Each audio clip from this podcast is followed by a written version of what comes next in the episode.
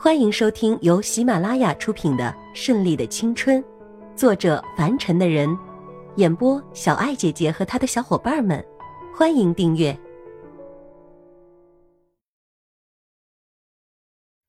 第五十七章：远去欧洲。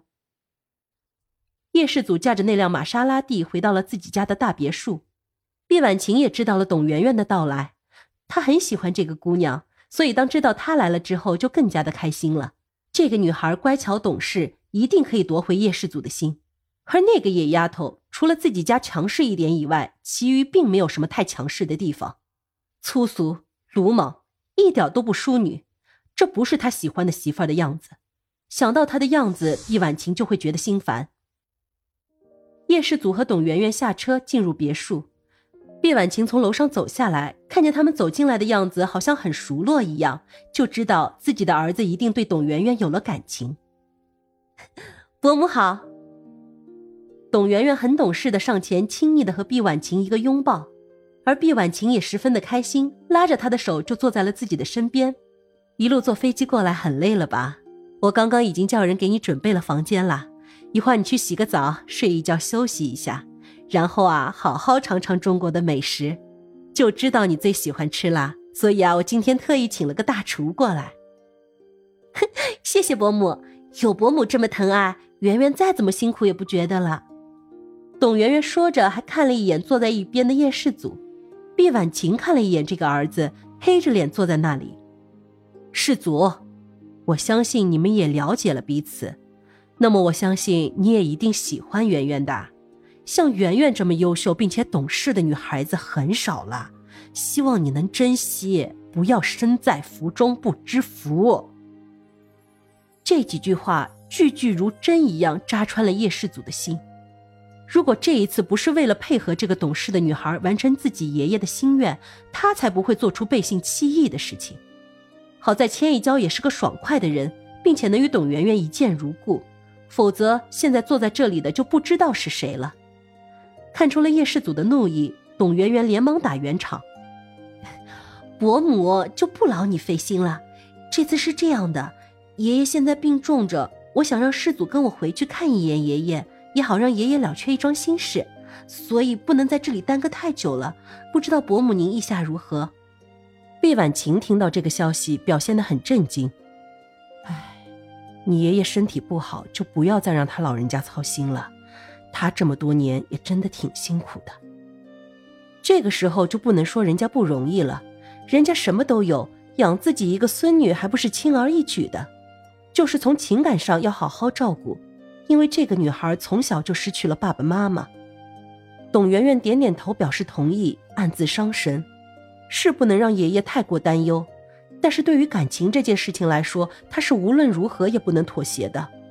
即便现在他同意了，但是爷爷真的有撒手人寰的那一天，他不能跟叶世祖在一起。现在知道了叶世祖也有自己心爱的女人，那么对于他来说，这件事情就有了最优解。那就不要让你爷爷有遗憾啦，这门亲事也是我们两家人共同要促成的嘛。那你的意思是让世祖跟你回去见你爷爷一面吗？毕婉晴有些难过，面部表情纠结在一起。世祖。快点去收拾东西。本来呢，我是想让你在这里多留几天，你们也好培养一下感情，我嘛也好跟你们一起相处一下。不过既然你那边有更重要的事情，那么我还是知道轻重缓急的。世祖，你跟圆圆先回去，看过爷爷之后再回来吧。叶世祖不等毕婉晴说完，就起身上楼收拾东西去了。毕婉晴有些尴尬的看了看董媛媛，不好意思的说：“瞧这孩子。”从小就让我惯坏了，一点人情世故都不懂，以后啊还要你跟着多操心了。毕婉晴轻轻拍着董媛媛的手说道：“伯母，你放心，我们会好好相处的。”楼上扑腾扑腾的脚步声响起，看见叶氏祖走下来，拎着一个皮箱。男人出门一向很省事儿，何况他在那边也有住所，自己家的产业在全世界各地都有分所，去哪里都很方便，所以不用带太多的东西。那我们走吧。叶世祖没有跟毕婉晴打招呼，只是象征性的叫着董媛媛就朝门外走去。你给我站住！毕婉晴对于这件事情很在意，儿子怎么可以这么没有规矩，连走也不跟他打声招呼，让他无论怎么说面子上都过不去。叶氏祖讪讪的回过头：“还有什么事儿？你就连声妈妈都不愿意叫我了吗？”叶世祖的态度让毕婉晴很不舒服。说与不说有什么吗？说了你是我妈妈，不说你还是我妈妈，我还能改变得了吗？叶世祖真的想说，如果能改变，我真的不想是你的孩子，可还是深深咽了下去。只是叶世祖的眼神出卖了他，而毕婉晴也读懂了他眼睛里的意思。伯母，您消消气啊！啊，我的专机已经在那里等着了，时候不早了，我们需要先走。世祖。董媛媛看了一眼叶世祖，头轻轻的摇动了一下。好了，时间也不早了，我们该走了。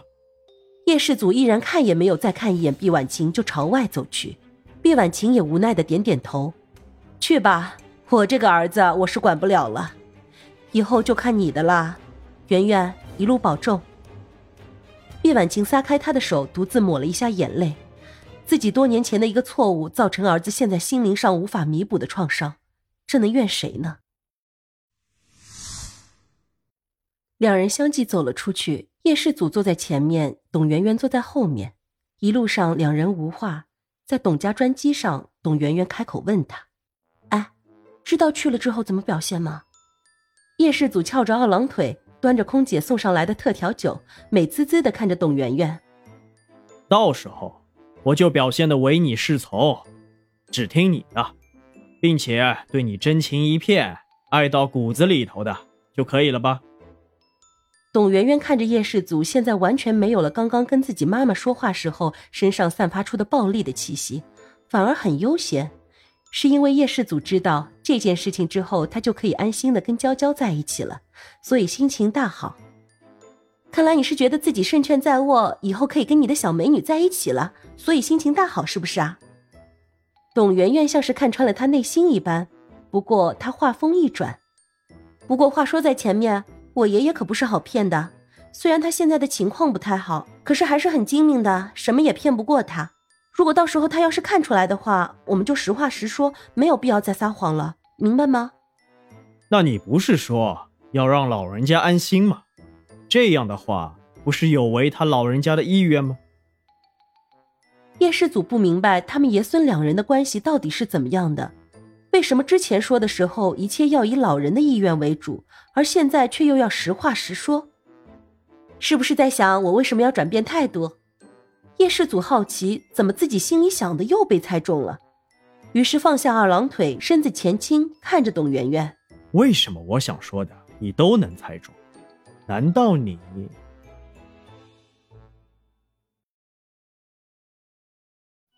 本集播讲完毕，喜欢的话就订阅吧，下集更精彩哦。